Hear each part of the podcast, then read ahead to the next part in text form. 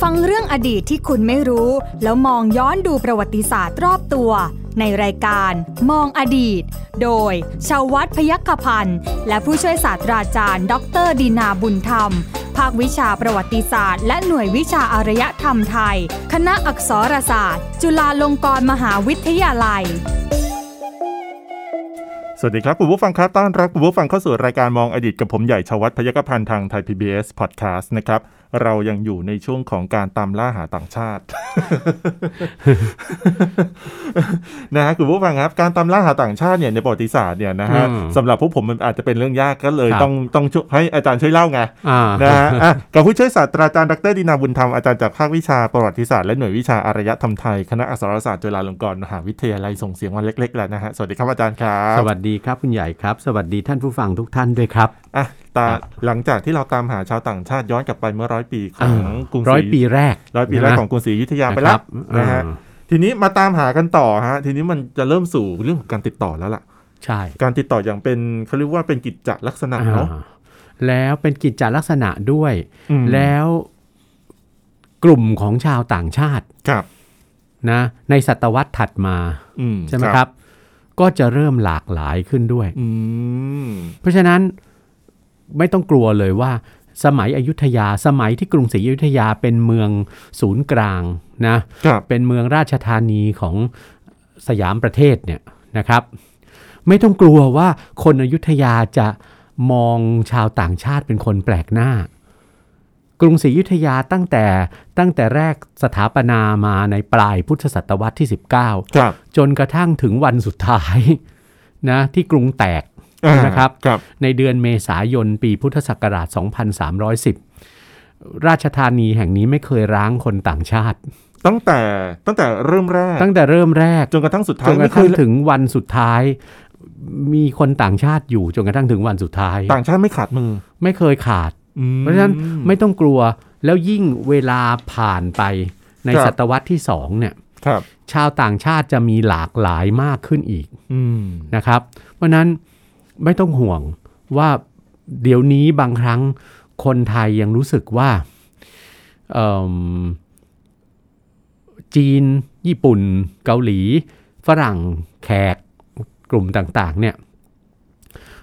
คนไทยในยุคปัจจุบันยังบางครั้งอาจจะตื่นเต้น ครับ นะในบางเขตของกรุงเทพมหานคร เห็นคนต่างชาติไปเดินเนี่ยนะอุ้ยร้องทักทายกันให้วุ่นวาย เหมือนเห็นเห็นอะไรประหลาดประหลาดๆมา อ่า ซึ่งนะอาจารย์กลับคิดว่าในสมัยอยุธยาเนี่ย ครับ คนกรุงศรีอยุธยาไม่เคยรู้สึกว่าแปลก แปลกหูแปลกตาเมื่อได้เห็นคนต่างชาติ คงเห็นกันจนคุ้นชินแล้วด้วย อืม ไม่ว่าไม่ว่าคนต่างชาติกลุ่มไหนด้วย อาจารย์ นะครับ ผมขอถามนิดนึงว่า อ่า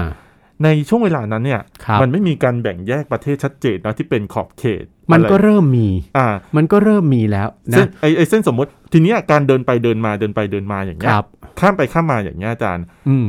เราสามารถบอกได้ไหมว่าเอ่อคนเนี้ยสมมติสมมติมาจากมาจากทางใต้ ครับ เออเขาเป็นชาวต่างชาติมาจากอินเดียเขาเป็นชาวต่าง เอาบ ชา อก ติ ได้สิ มันถึงได้เกิดคำสำนวนสำนวนไทยที่ที่เรียกว่าอะไรครับสำเนียงส่อภาษา อืม กิริยาส่อสกุล ครับ เด็กเชื่อว่าไอ้สำสำนวนเนี่ยพูดกันมาตั้งแต่สมัยอยุทธยาแล้ว อืม เพราะว่าแล้วแน่นอนคุณใหญ่ลองจินตนาการสิว่าในในยุคอยุธยาเนี่ยในกรุงศรีอยุธยาเนี่ยโอ้โหถ้าเราถ้าเราเราเราย้อนกลับไปได้นะหูเราคงได้ยินวันวันๆหนึ่งเราคงได้ยินคนพูดภาษาอะไรมากมายทีเดียว อืม แต่ถูกประชากรกลุ่มหลักก็พูดภาษาไทย อ่าฮะ แต่ขณะเดียวกันถ้าเราไปตามย่านการค้าต่างๆเนี่ยเราอาจจะได้ยินภาษาอะไรหรือเข้าไปในวัง ในราชสำนักเองก็มีภาษาอะไรต่างๆ มากมายยิ่ง อืม เวลาผ่านพ้นไป ครับ นะเข้าสู่ศตวรรษที่สองของ ครับ ของสมัยอยุธยาใช่ไหมศตวรรษแรกนั่นก็คือ คือพุทธศตวรรษที่ 19 กับ 20 อืม ใช่ไหมครับนะพอเข้าสู่พุทธศตวรรษที่ที่ที่20 21อ่ะ ครับ นะเข้าสู่พุทธศตวรรษที่ 20 21 ทีนี้เราเริ่มมีเริ่มมีคนต่างชาติที่หลากหลายมากขึ้น อืม แต่มีนิดหนึ่ง ครับ สัปดาห์อ่าในตอนที่แล้วนะครับ แต่ตอนที่แล้วเราเล่ากันถึงชาวต่างชาติที่ที่เป็นที่คุ้นชินของชาวพระนครศรีอยุธยา อืม คือชาวจีนกับแขก ใช่ฮะ ทั้งหลายใช่ไหม ครับ พ่อค้าจีนพ่อค้าแขกพวกเนี้ยนะเออก็ก็เริ่มมีนะครับ แล้วเมื่อกรุงศรีอยุธยาเติบโตขึ้น เป็นเมืองท่าประเภทเป็นศูนย์กลางการค้าทางทะเลอะ ครับ ใช่ไหมที่ที่เอ่อการค้าทางทะเลเติบโตขึ้นใช่ไหมครับนะตั้งแต่ศตวรรษที่ 14 เป็นต้นมา ครับ นะบ้านเมืองของกรุงศรีอยุธยา โครงสร้างทะในการบริหารราชการแผ่นดินก็ดี ในการบริหารจัดการการค้าทางทะเล เพื่อให้ได้กำไรนะผันผันไอ้วิกฤตความเปลี่ยนแปลงของ ของความเปลี่ยนแปลงทางการค้าทางทะเลอะเครือข่ายการค้าโลกอะในเวลานั้นน่ะนะค ครั รับ บ ที่เส้นทางเดินเรือเพื่อการค้ามันเติบโตขึ้นเนี่ยนะครับ อืม รัฐราชการอย่างกรุงศรีอยุธยาเนี่ยก็ต้องปรับรูปใช่ไหมเอ่อหน่วยงานที่จะบริหารจัดการการค้าทางทะเลอะ ครับ ให้สอดคล้องกันด้วยกับการที่มีประเทศคู่ค้าวานิชเนี่ย อืม มีพ่อค้าวานิชชาติต่างๆ เข้ามา คุณใหญ่รู้ไหมว่า กรุงศรีอยุธยาจัดการยังไงกับกับการบริหารจัดการการค้า กรุงศรีอยุธยารัฐรัฐบาล กรุงศรีอยุธยารู้ใช่ไหมว่า พ่อค้าวานิชที่เข้ามาติดต่อค้าขายกับกรุงศรีอยุธยา ในในช่วงพุทธศตวรรษที่ 19-20 เนี่ยนะครับ ข้างตะวันออกก็คือจีน อืมฮะ จีนเอ่ออาณาจักรริวกิว ซึ่งก็คือหมู่เกาะโอกินาวา ครับ ของญี่ปุ่น หรือแม้แต่ญี่ปุ่นนะแล้วเขาบอกมีเกาหลีบ้างด้วย อืม นะฮะ ฮะ ในสมัยนั้นเนี่ยอันนั้นถือเป็นกลุ่มจีนใช่ไหมกลุ่ ค ม รับ ภายใต้วัฒนธรรมจีนนะครับ กับแขกทางชมพูทวีป ทางทางตะวันออกกลางนะมีจีนกับแขกเป็นหลัก ครับ เพราะฉะนั้นรัฐบาลแห่งกรุงศรีอยุธยาเนี่ยก็เลยตั้งอะไรครับ หน่วยงานที่รับผิดชอบเรื่องการบริหารจัดการการค้ากับต่างชาติเนี่ยนะที่เรียกว่ากรมท่า อืม ใช่ไหมครับ กรมท่าเนี่ยนะในสังกัดเสนาบดีพระคลังใช่ไหมเวียงวังคลังนา ครับ เสนาบดีพระคลังเนี่ยรับผิดชอบดูแลกรมท่า ซึ่งเอ่อรับผิดชอบเรื่องการค้ากับกับกับชาวต่างชาติ อ่าครั ใช่ บ ไหมการค้าทางทะเลกับชาวต่างชาติ กรมท่าเนี่ยรัฐบาลอยุธยายังแบ่งเป็นสองกรมอีกนะ เมื่อเมื่อเข้าสู่ยุคพุทธศตวรรษที่ 21 22เนี่ย ครับ นะครับอยุธยาแบ่งแบ่งออกเป็นแบ่งกรมท่าออกเป็นสองกรม ครับ คือกรมท่าซ้ายกับกรมกรมท่าขวา อ่ะซ้ายขวา อ่า ดูแลกันยังไงฮะ กรมท่าซ้ายเนี่ยนะครับกรมท่าซ้ายก็ไม่ต้องเราหันหน้าออกปากแม่น้ำเจ้าพระยา อ่าฮะ กรมท่าซ้ายก็คือบ้านเมืองที่อยู่ทางทิศตะวันออก ครับ ใช่ไหมครับ ตั้งแต่เมืองยวน เมืองยวน เมืองจีน เกาหลี ญี่ปุ่น ริวกิว อ่า นั่นอยู่ภายใต้การดูแลของกรมท่าซ้าย ครับ เรือสินค้าพ่อค้าวานิชเรือสำเภาจากบ้านเมืองเหล่านั้น เข้ามานะเข้ามาติดต่อค้าขายนะใช้ศัพท์ภาษาฝรั่งนิดนึงก็ได้เข้ามาดีลเรื่องการค้ากับกับเอ่อกรมพระคลังใช่ไหมก็จะต้องเข้ามาติดต่อกรมท่าซ้าย อืม ใช่ไหมครับ ครับ กรมท่าขวาก็คือบ้านเมืองที่ไปทางตะวันตก ครับ เน้นแขกทั้งหลายก่อนอันนี้ก่อนที่ฝรั่งจะเข้ามา อ่าฮะ นะครับเน้นแขกทั้งหลายติดต่อกับแขกเนี่ยแขกในชมพูทวีปในอินเดียก็ดีแขกในตะวันออกกลาง แขกอาหรับ แขกเปอร์เซีย แขกตุรกี ครับ พวกนี้กรมท่าขวาจะเป็นคนดูแล อืม และเช่นเดียวกัน พอมันเกิดการแบ่งอย่างนี้ชัดเจน เพราะว่าแบ่งตามลักษณะของคู่ค้าพ่อค้าวานิชที่เข้ามาค้าขายมีสองกลุ่มหลักถูกไหม ครับ ในช่วงต้นอยุธยานะครับ ก็เป็นความจำเป็นที่รัฐบาลแห่งกรุงศรีอยุธยาเนี่ยจะต้องดึงเอาทั้งคนจีนทั้งคนแขกต่างๆเนี่ยใช่ไหมครับ ครับ เข้ามาเป็นอะไร เข้ามารับราชการในกรมท่าทั้งสองฝ่าย อืม ใช่ไหมครับ อย่างน้อยก็เอามาทำหน้าที่อะไร เป็นล่ามอ่ะ เป็นล่าม ใช่เป็นล่ามภาษาต่างๆ ครับ นะครับ เพราะฉะนั้นกรมท่าขวาก็จะต้องมีคนจีนเข้ามารับราชการ ครับ ถูกดึงเข้าสู่ระบบศักดินาใช่ไหมระบบระบบเอ่อราชการของกรุงศรีอยุธยา ข้างกรมท่าขวาก็ต้องมีแขกต่าง ๆ อื ใช่ไหมที่ที่ถูกดึงเข้ามารับราชการนะครับ อันเนี้ยเราจะเห็นว่าความเติบโตของอยุธยาในฐานะเมืองท่าการค้านานาชาติ มันเริ่มจากเนี่ยพ่อค้าวานิชที่มีจำนวนมากก่อนในสมัยอยุธยาตอนต้น คือคนจีนกับแขก ครับ ใช่ไหมฮะทีนี้ต่อมาในช่วงระยะเวลาเนี้ยพุทธศตวรรษที่ที่ 21 22เนี่ยนะหรือที่ตรงกับตรงกับคริสตศตวรรษที่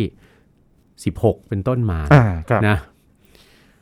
กรุงศรีอยุธยาเริ่มมีฝรั่งเข้ามาเคาะประตูบ้านละ อืม ฝรั่งชาติตะวันตกเข้ามาเคาะประตูบ้านแล้ว เมื่อจากตอนตอนแรกนะคุณใหญ่คงยังไม่ลืมว่าโปรตุเกสเป็นชาติยุโรปชาติแรกใช่ไหมครับ ใช่ฮะ ที่พัฒนาการเดินเรือ เส้นทางการเดินเรือค้นพบเส้นทางการเดินเรือ อ้อมแหลมกูดโฮปใช่ไหมมายังอินเดียได้ อืม มาได้เมืองท่าในอินเดียเมืองหนึ่งคือเมืองกัวหรือโกวาใช่ไหมเป็นอาณานิคมใช่ไหมครับ แล้วหลังจากนั้นก็เข้ามายึดเมืองมะละกา อืม เมืองมะละกาซึ่งเป็นรัฐสุลต่านใช่ไหม ครับ ที่เป็นรัฐสุลต่านที่ค้าขายในโลกมาลายูใช่ไหม ครับ ก็คือเมืองมะละกาที่ปลายแหลมมาลายูในปัจจุบันเนี่ยซึ่งเมืองมะละกาขณะนั้นเนี่ยกรุงศรีอยุธยาอ้างสถานะว่าเมืองมะละกาเนี่ยเป็นประเทศสราชของเรานะ อืม นะครับเมืองมะละกาต้องส่งเครื่องราชบรรณาการต่อกรุงศรีอยุธยานะรวมทั้งบ้านเมืองแขกมาลายูทั้งหลายอะ ครับ ทางทางในคาบสมุทรภาคใต้กับแหลมมาลายูเนี่ยอยุธยาอ้างว่าเมืองเหล่านั้นเป็นประเทศสราชนะครับเอ่อโปรตุเกสมายึดมะละกา อืม ด้วยหวังว่าจะใช้มะละกาเนี่ยเป็นเป็นศูนย์อะไรนะ ภาษาฝรั่งเขาเรียกฮับ อ่าอ่า ใช่ไหม เป็นศูนย์กลาง เป็นศูนย์กลางในการขนส่งสินค้าเครื่องเทศ ครับ จากหมู่เกาะเครื่องเทศในก็คือหมู่เกาะอินโดนีเซียนะครับนะเพราะเครื่องเทศตอนนั้นเป็นที่ต้องการมากในโลก ต่อ ใช่ไหม อ่าฮะ เป็นเป็นสินค้าสำคัญมากใช่ไหมฮะ อืม จะเอามะละกาเนี่ยเป็นศูนย์กลางการการส่งสินค้าเครื่องเทศไปไปยังบ้านเมืองทางตะวันตกเอมกองทัพเรือโปรตุเกสนะโจมตีเมืองมะละกาได้ในปีคริสตศักราชค1511รับ นะครับต้นคริสตศตวรรษที่ 16 โดยตอนนั้นยังไม่รู้หรอกว่ามะละกาเนี่ยมีสถานะเป็นประเทศสราชของอาณาจักรอยุธยา อ๋อ คือโปรตุเกสเขาก็ไม่รู้ เขาก็ไม่รู้นะอาจจะรู้ก็ได้ แต่แต่ฉันจะฉันจะจะ แต่ฉันไม่ จะโจแคตีร์ ฉันไม่แคร์ฉันไม่แคร์เพราะฉันมีกองทัพใช่ไหม อ่าก องทัพ า ฉันมีแสนยานุภาพ มีเรือรบ มีปืนใหญ่ มีอะไร ครับ ต่างๆ ก็แต่อย่างไรก็ตาม อุปราชโปรตุเกสที่ที่อยู่ที่เมืองโกวาในอินเดียเนี่ยนะครับ พอรู้อย่างนั้นปุ๊บก็เอ๊ะมันมันมันไปไปตีเมืองซึ่งมีคนเขาอ้างความเป็นใหญ่อยู่ อืม อย่ากระนั้นเลย ส่งทูตไปเฝ้ากษัตริย์เขาสักหน่อย อืม นะครับ เพราะฉะนั้นในปีถัดมาเนี่ยอุปราชโปรตุเกสนะที่ที่เมืองโกวาเนี่ยก็ส่งทูตนะครับนะก็ส่งทูตมายังกรุงศรีอยุธยานะมาเฝ้าสมเด็จพระรามาธิบดีที่สอง ครับ นะครับนะกษัตริย์อยุธยาเวลานั้นนะอยู่ในราชวงศ์สุพรรณภูมินะครับก็เป็นยุคแรกที่เราเริ่มติดต่อกับฝรั่ง นั่นหมาย นะครับ ความว่าถ้าถ้าถ้าจะเอาง่ายๆก็คือเหมือนโปรตุเกสอะมาการการการที่โปรตุเกสเข้ามาหาเรา ครับ คือไม่ได้เข้ามาธรรมดา ไม่ได้เข้ามาธรรมดา ไม่ได้เข้ามาแค่ก๊อกก๊อกก๊อกแต่ ใช่ ว่าดันไปยึด ไปยึด ไปไป มาลากา มาละกา อ่าก็ และ เป็นการยึดได้มาลากาเนี่ยก็เป็นเป็นเป็นการนำให้โปรตุเกสได้เข้ามาติดต่อกับสยาม อาจารย์แล้วสรุป อ่า สรุปแล้วเนี่ยการยึดมาละกาของโปรตุเกสเป็นแค่ผลทางการเมืองหรือว่ายึดจริง ยึดจริง ๆ มาลากากลายเป็นเมืองท่าของโปรตุเกส ๆ ไป ไป เล เลย ย ใช่ ในขณะที่เอ่อสุลต่านที่เป็นเป็นกษัตริย์ผู้ปกครองมาลากาเนี่ย อ่าอ่า ก็ถอยร่นไปสร้างเมืองใหม่ที่เมืองยะโฮงอะ อ๋อ เมืองยะโฮใต้ลงไปเมืองยะโฮเนี่ยทุกวันนี้เป็นท่าข้ามไปสิงคโปร์ ครับ ถูกไหมที่ปลายแหลมมารายูก็ไปเกิดรัฐใหม่ขึ้นที่นั่น อืม นะครับนะเพราะฉะนั้นก็เป็นเหตุให้เอ่อโปรตุเกสได้เข้าไปทำสัญญาการค้า ครับ นะ กะทางไมตรีด้วยกับกรุงศรีอยุธยา อืม เพราะฉะนั้นโปรตุเกสก็ขอนะเอ่อเรียกว่ามีการตกลงทางการค้านะครับ แล้วก็เอ่อพระเจ้าแผ่นดินอยุธยา สมเด็จพระรามาธิบดีที่สองเนี่ยก็พระราชทานที่ดินใช่ไหมให้ให้ชาวโปรตุเกสตั้งสถานีการค้า อืม ตั้งตั้งชุมชนชาวโปรตุเกส และที่สำคัญที่สุดพระราชทานอนุญาตให้เอ่อโปรตุเกสนั้นเนี่ยนำคณะบัตรหลวงเข้ามาเผยแผ่คริสตศาสนาในกรุงศรีอยุธยาได้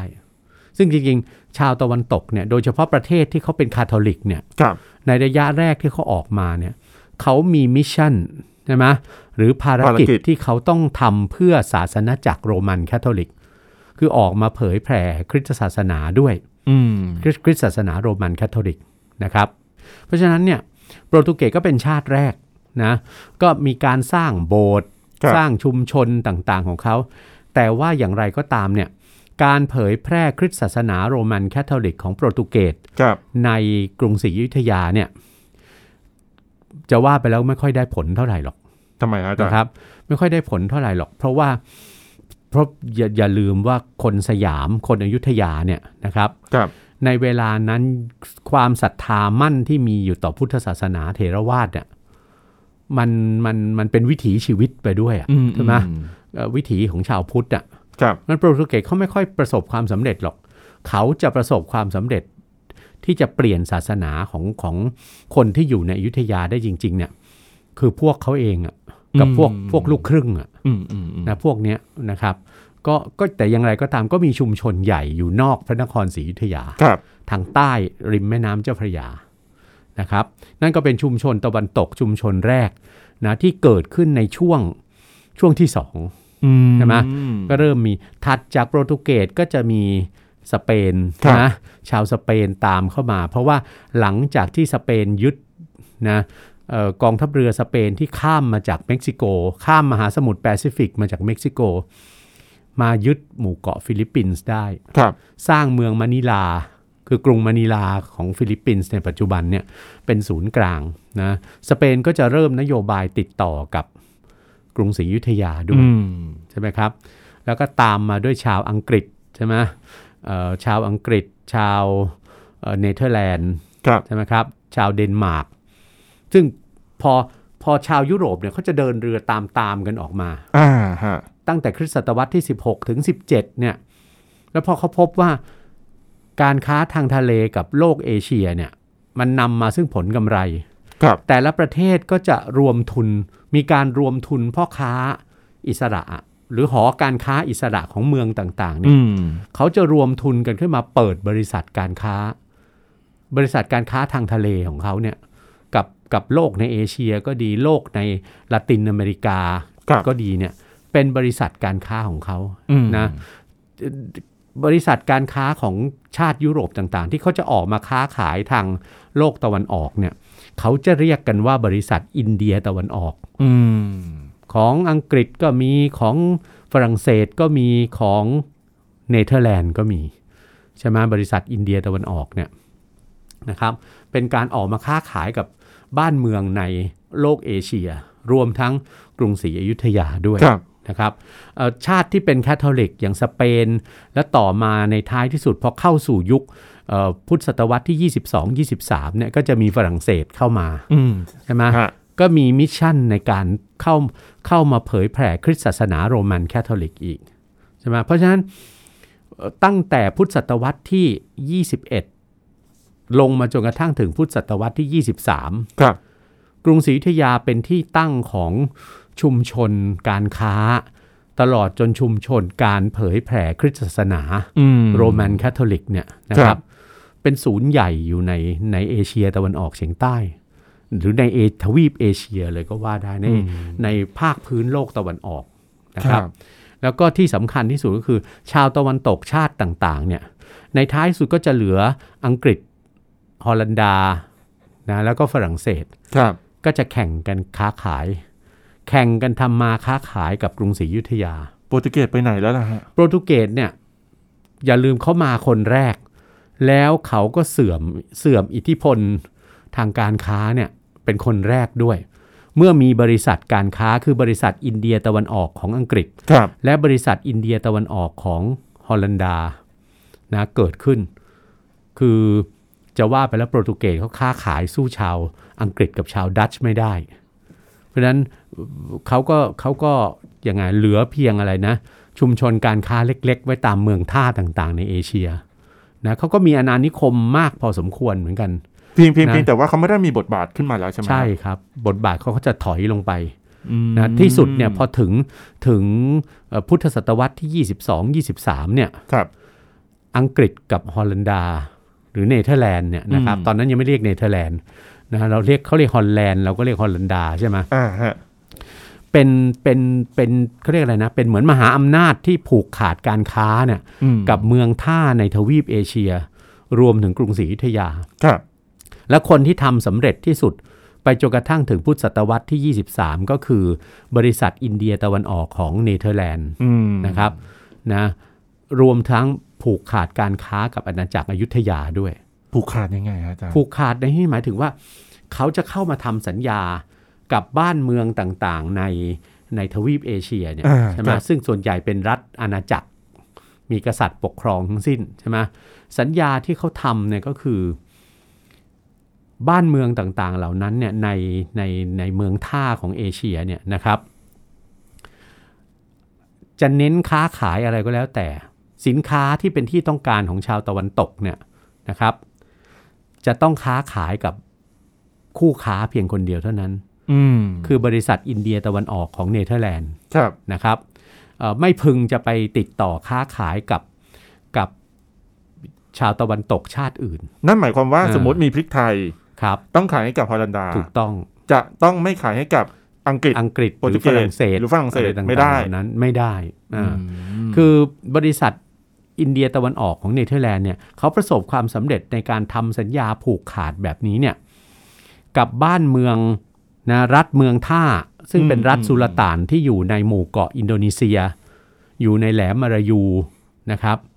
มากมาย ครับ นะรวมทั้งเขาสร้างอิทธิพลเหนือบ้านเมืองเหล่านั้นด้วยจนในท้ายที่สุดเห็นไหมถึงเอ่อคริสตศตวรรษที่ 19 ครับ ต้นคริสตศตวรรษที่ 20 เนเธอร์แลนด์ยึดบ้านเมืองเหล่านั้นเป็นอาณานิคมได้หมด อืม ถูกไหมเอ่อหมู่เกาะอินโดนีเซียเป็นอาณานิคมได้หมดเพราะฉะนั้นเอ่ออินโดนีเซียเนี่ยคืออาณานิคมเดิมใช่ไหม ครับ ของเนเธอร์แลนด์เนเธอร์แลนด์ปกครองอยู่นับในสมัยนี้ด้วยก็ 300 กว่าปี อืม นะครับ รวมทั้งกรุงศรีอยุธยานะกรุงศรีอยุธยาแต่แต่กรุงศรีอยุธยาเองเนี่ยจะผิดแผกกับพวกบ้านเมืองในแหลมมารายู ซึ่งเป็นบ้านเมืองเล็ก ครับ ๆนะเอ่อต่อสู้รบพุ่งอะไรกับกับกับบริษัทการค้าของฮอลันดาไม่ค่อยได้ อืม กรุงศรีอยุธยาเนี่ยเซ็นสัญญาจริง ๆ แล้วเนี่ยจะว่าไปแล้วเนี่ยกรุงศรีอยุธยาเนี่ยก็ค่อนข้างยอมรับนะไอ้นโยบายผูกขาดการค้าของของบริษัทเอ่อ VOC นี่คือตัวย่อของเขา อ่า ครับ VOC คืออินเดียตะวันออกของเนเธอร์แลนด์เนี่ยนะสินค้าหลายอย่างนะพระเจ้าแผ่นดินอยุธยายอมที่จะค้าขายผูกขาดกับ VOC ทำไม ในขณะแต่ขณะเดียวกัน VOC ก็ไม่สามารถ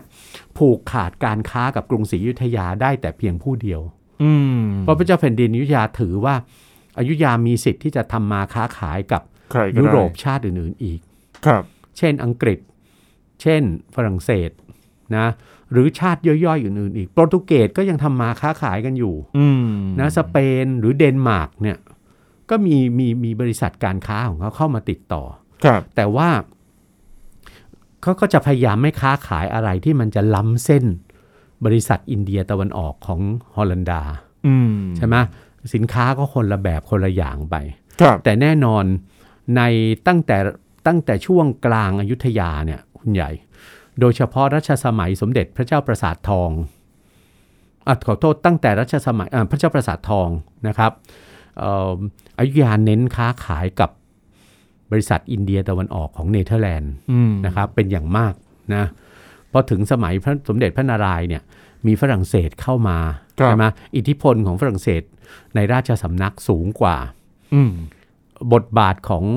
ของของบริษัทฮอลแลนด์มันก็ซบเซาไป อืม แต่ก็ไม่ได้หายไปนะ ครับ ยังมีสถานีการค้าของฮอลแลนด์อยู่ ทีนี้ในช่วงกลางอายุทยาเนี่ยนะเอิ่ม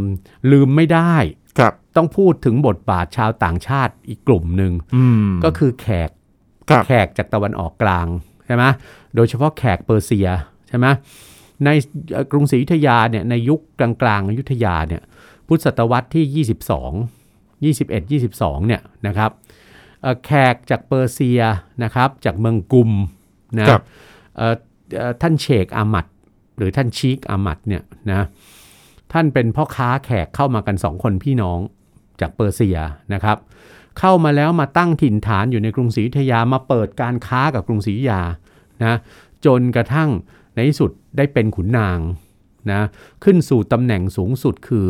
เจ้าพระยาบวรราชนายก ครับ นะเชกอามัดเนี่ยนะครับ ท่านก็เป็นต้นสกุลบุญนาค อืม ใช่ไหมเป็นต้นสกุลบุญนาค ซึ่งลูกหลานนะลูกหลานว่านเครือของท่านเนี่ยนะก็รับราชการสืบต่อมาทั้งในกรุงศรีอยุธยา ในกรุงธนบุรี และในกรุงรัตนโกสินทร์ ครับ จนกระทั่งสกุลบุญสายสกุลบุญนาคเนี่ยจำนวนหนึ่งใช่ไหมลูกหลานของท่านจำนวนหนึ่งเนี่ยเปลี่ยนศาสนา ครับ กลับมากลับมาเป็นพุทธ อืม ใช่ไหมครับ แล้วคก็รับ ขึ้นสู่อิทธิพลสูงสุดในสมัยต้นรัตนโกสินทร์ ครับ นะครับ ครับผมเอาละฮะนี่คือเรื่องราวของเออในเรื่องการติดต่อนะฮะคุณบุ๊ฟังครับกับชาติตะวันตกของกรุงศรีอยุธยา ครับ ในยุคเริ่มแรกๆนะฮะ อ่า คุณบุ๊ฟังครับเอาละครับวันนี้หมดเวลาแล้วนะฮะขอบคุณสำหรับการติดตามครับวันนี้ผมใหญ่ชวัฒน์พยัคฆพันธ์และผู้ช่วยศาสตราจารย์ดรดินาบุญธรรมลาคุณบุ๊ฟังไปก่อนครับ สวัสดีครับ สวัสดีครับ ติดตามรายการได้ที่ www.thaipbspodcast.com แอปพลิเคชัน Thai PBS Podcast หรือฟังผ่านแอปพลิเคชัน Podcast ของ iOS Google Podcast Android Podbean SoundCloud และ Spotify ติดตามความเคลื่อนไหวของรายการและแสดงความคิดเห็น โดยกดถูกใจที่ facebook.com/thaipbspodcast